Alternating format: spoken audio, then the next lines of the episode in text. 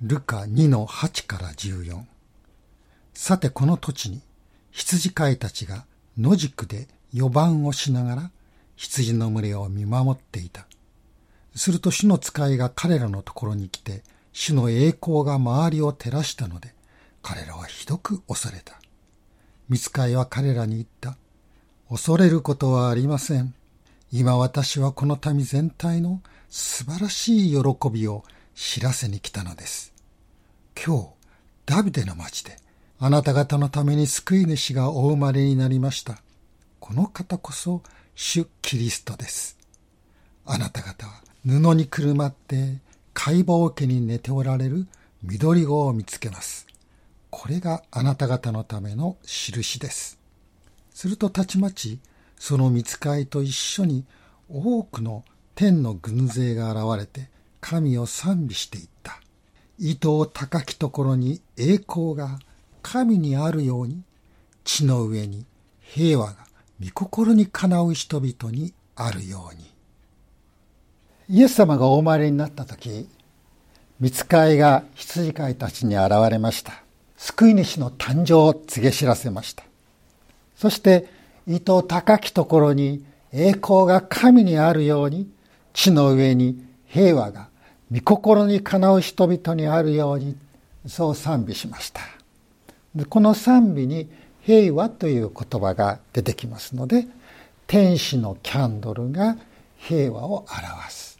天使のキャンドルと平和とが結びついたわけです。平和。それは誰もが願うものです。しかし、平和といっても皆さん様々な平和がありますね。まず考えるのは政治的な平和だと思います。イエス様がお生まれになった時に世界は平和だったのでしょうかユダヤの国はどうだったのでしょうかルカの2章の1節と2節にその頃全世界の住民登録をせよという勅令が皇帝アウグストから出た。これはクレニオがシリアの総督であった時の最初の住民登録であったと記されています。この言葉はイエス様がお生まれになった時の世界の情勢ですとかユダヤの社会の様子を短い言葉ですが全て物語っています。まずローマに皇帝が立つようになった。そしてユダヤの国がそのローマ帝国のシリア州という地域に編入されてしまった。ユダヤは総督に支配される属国になったということがここに書かれているわけです。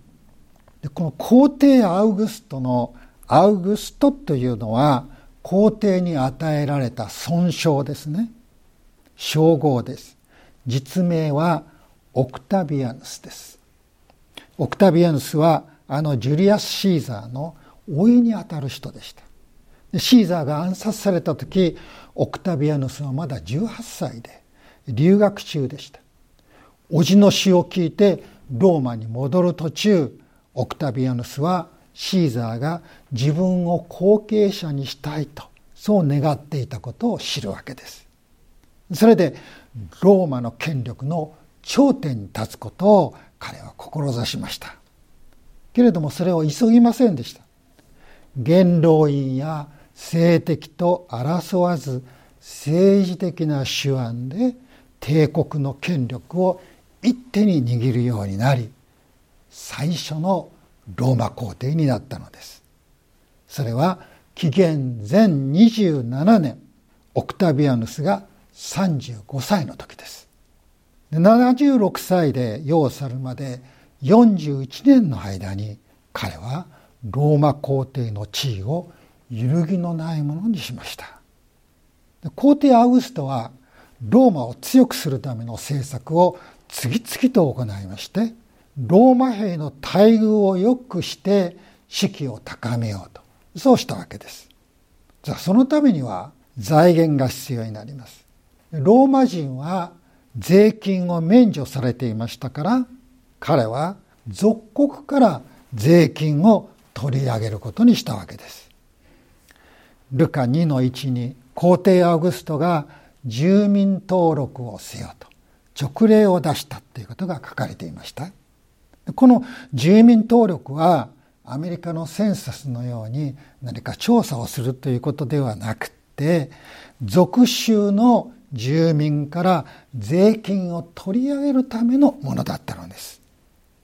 自分の国のためならまだしもローマに税金を取り立てられるというのはユダヤの人々には我慢のならないことでした。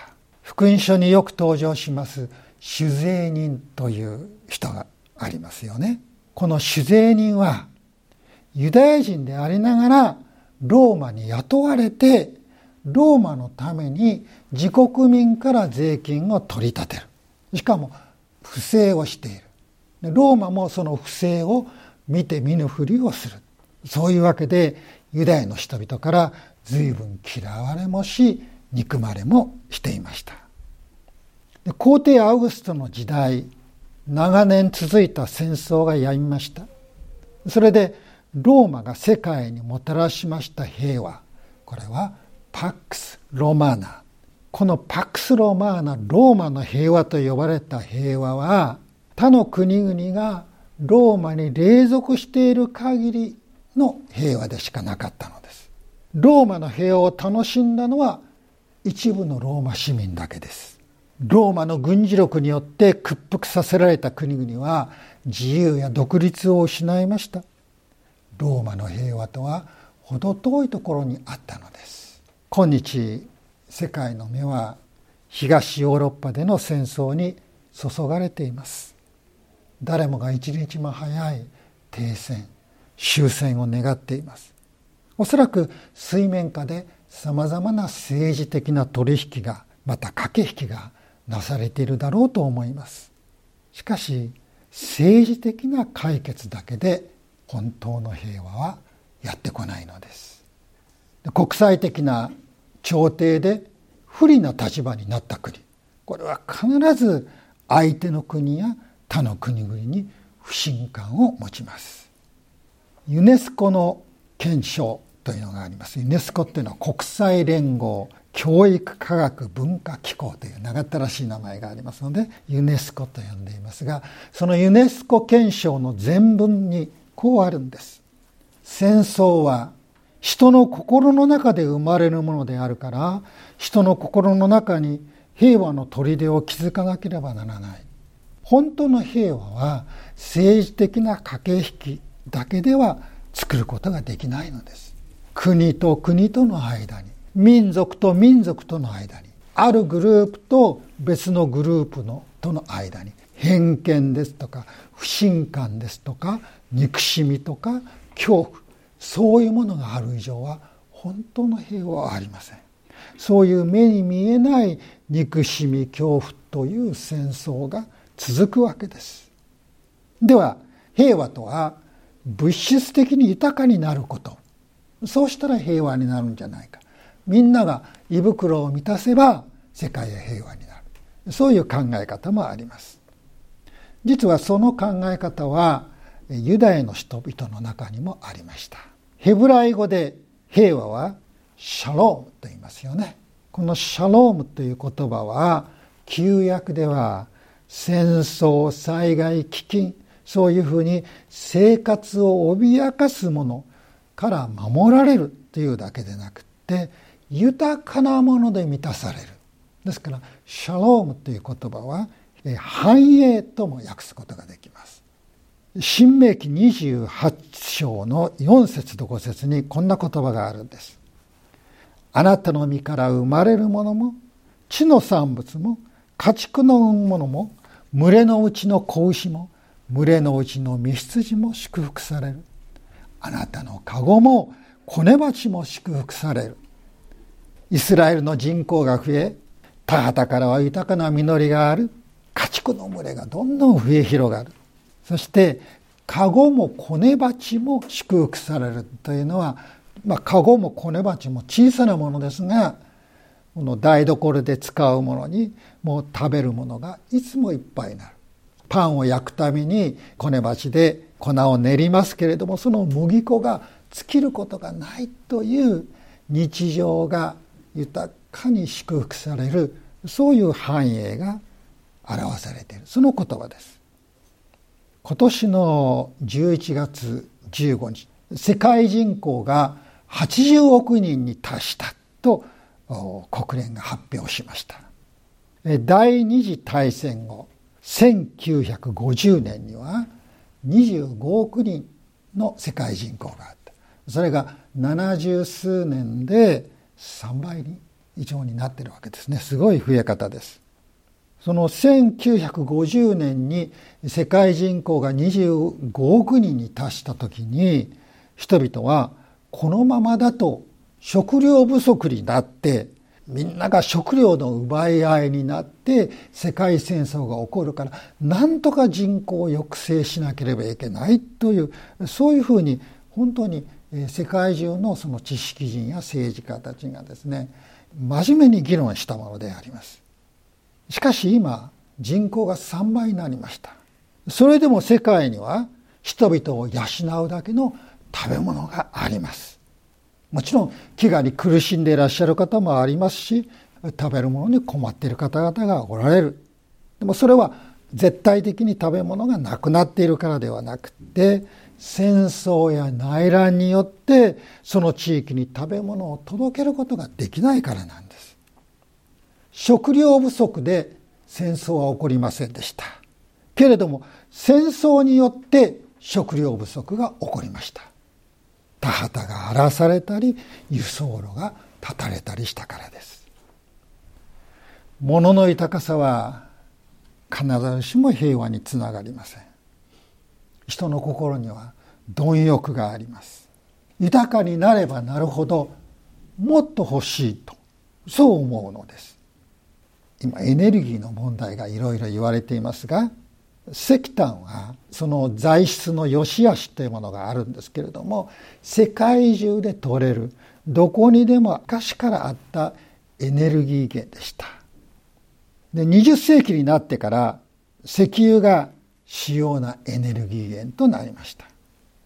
けれども最近脱炭素が叫ばれましてからは石油の代わりに各国が太陽光パネルですとかリチウム電池を作る。その鉱物資源を奪い合うようになりました。そのために自然破壊が起こっています。戦争が起こるようになりました。特にリチウムは南米のある特定の地域に集中しているものですからそこの利権の奪い合いというものが今現実に起こっているわけです。環境を守ろう。平和な世界にしよう。そういう理想とは矛盾することが実際には起こっています。聖書が教える豊かさは物が十分になったらそれで豊かになる世界が平和になるというふうなものだけの豊かさではありません。神様を信じなかった時私たちは物の豊かさを追っかけていました。でもそれによって心の平安は消えていった。そして世界もそのように物を追い求めることによって世界の平和が崩れていったのです。聖書にあります。あなたの籠も子ネバチも祝福されるという約束。これはその通りです。しかしそこには条件があります。あなたがあなたの神主の命令を守り主の道を歩むなら私たちが物そのものにではなく神様に信頼する時に神様は私たちに必要なものを十二分に与えてくださる。そういうことが聖書の約束なのです。神様を信じ神様に従うことから来る祝福だけが本当の意味で私たちを豊かにし世界を平和にするの天使が羊飼いに告げた平和。それは政治的な平和でも物質的な繁栄でもありませんでした。神様から来る平和神様との平和でありました。今日の箇所に「すると主の使いが彼らのところに来て主の栄光が周りを照らしたので彼らはひどく恐れた」とあります。作られたものである人間は作り主である神様の前にそのままでは立つことはできません。死ぬべき存在でしかない人間また罪を持つ私たちが永遠の存在である神様聖なる聖なる聖なる神様の前に立つ時に本当に恐れおののくことしかできません。羊飼いたちが神様の栄光に照らされ恐れ怯えたのは当然だと思います。ところが見つかいはすぐさま羊飼いに言いました。恐れるな。なぜでしょう？人は罪を犯して神様に敵対しました。神様も人の罪のために人に敵対しなければならない。その罪を裁かなければならない。しかし神様は世にキリストを使わして人の罪を許し神と人との間に和解をもたらしてくださいました。ですから恐れるなという言葉が意味を持つのです。ミスカイは言いました。今私はこの民全体のための素晴らしい喜びを知らせに来たのです。今日ダビデの町であなた方のために救い主がお生まれになりました。この方こそ主キリストです。キリストという言葉にはいろいろな意味がありますがまず第一には油注がれたものという意味がありますね。聖書で最初に油注がれたのは祭司でした。祭司とは人に対しては神様を表します。神様に対しては人々を代表して神様と人との間に立って神と人との仲立ちをするもの。それが祭司ですね。ですからキリストというタイトルには第一に神と人との仲立ちをするものという意味があります。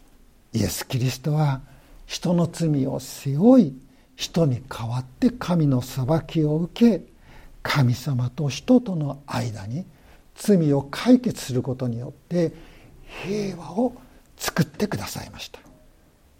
コロサイの1の19と20にこう書かれているのです。なぜなら神は御心によって満ち満ちた神の本質を御子のうちに宿らせその十字架の地によって平和を作り御子によって万物をご自分と和解させてくださったからです。天使が語った平和はこれなんです。イエス様がその十字架によって作ってくださった平和です。ですから私たちはイエス様によって神様を正しい意味で恐れることはしますが神様を怖がるとか怯えるとかそういうことではなくって罪を許された確信を持ってまたその喜びを持って感謝を持って大胆に神様に近づくことができるようになったのです。そして神様との平和を持つ者は自分の心に平安を持ちます。そして人と人との間に平和を作るものになることができるのです。ミスカイは羊飼いたちにあなた方は布にくるまって会話桶に寝ておられる緑子を見つけます。これがあなた方のための印ですと告げています。救い主は本来だったら王宮に生まれて当然でしょう。家畜をつないでおくホラー穴で実はイエス様は生まれました。羊飼いたちは王宮には近づけません。でも家畜小屋だったら彼らの親しい場所です。ベツレヘムの町の家畜小屋がどことどこにあるか。ベツレヘムなので羊を飼っていた羊飼いたちはちゃんと知っていました。会話桶に寝かされている赤ちゃんを見つけるのは苦労はなかったのです。イエス様は神の御子であるのに神と人の栄光を捨て低く貧しい姿になって世に来てくださいました。それは誰もが恐れなく救い主に近づくことができるためだったのです。羊飼いたちでさえすぐさま行って礼拝することができた。今日の私たちもこのイエス様にすぐさま行って近づくことができ礼拝を捧げることができるのです。皇帝アウグストのアウグストというのは一つの称号。尊称であるということを話しましたがそれには実は崇高なるものという意味があるのです。皇帝は神の子あるいは救い主とも呼ばれました。そして皇帝が赦免を布告する時それが福音と呼ばれたんです。ローマの皇帝はローマの最高司祭大祭司だったもの。そして自らをも神としました。皇帝アウグストは神になろうとし神様の栄光を奪い取ったのです。しかし今日アウグストあるいはその後のローマの皇帝たちはただ歴史の資料の中に名前を残しているだけです。それらの人々を褒めたたえ祝う人は誰もいません。けれども皇帝アウグストの時代にローマの属国ユダヤの国でひっそりとお生まれになったイエス様は今も世界中の人々に愛され慕われ礼拝されています。世界人口が80億と言いますがイエス様を信じる人々はおそらく世界人口の3分の126億人はいると言われています。アウグストの時代のローマの平和はやがて消えていきました。しかしイエス様がもたらしてくださったこの平和は今も続いています。世界に広がっています。天使たちが伊藤高きところに栄光が神にあるように地の上に平和が御心にかなう人々にあるようにこう歌いました。この平和はイエス・キリストによって実現し続けています。初代教会はこの天使の賛美をそのまま教会の賛美歌として礼拝の度ごとに歌いました。栄光の賛歌グローリアと呼ばれているものですね。 Gloria in excelsis Deo et in terra paxフミニブス・ボーナ・ボランタティス礼拝とは神様の栄光を褒めたたえることです。そして神様と私たちとの平和を願い求めることです。救い主イエス様によって与えられているこの神様との平和なしに私たちは神様の栄光に近づくことができません。特にこのシーズンにはイエス・キリストが私たちの平和である。イエス様は十字架で平和を作ってくださった。そのことを覚えて天使たちの歌に合わせ私たちも天に栄光地に平和と賛美を捧げたいと思います。お祈りをいたしましょう。父なる神様あなたは私たちのために救い主キリストを使わしてくださいました。イエス・キリストは私たちの罪の許しのためご自分を捧げあなたと私たちの仲立ちとなり私たちに和解と平和をくださいました。私たちはあなたとの平和をいただいて恐れなくあなたに近づくことができます。クリスマスに向かうこのシーズンにあなたの恵み深い栄光を精いっぱい褒めたたえることができるよう私たちを導き助けてください私たちの平和イエス・キリストのお名前で祈ります。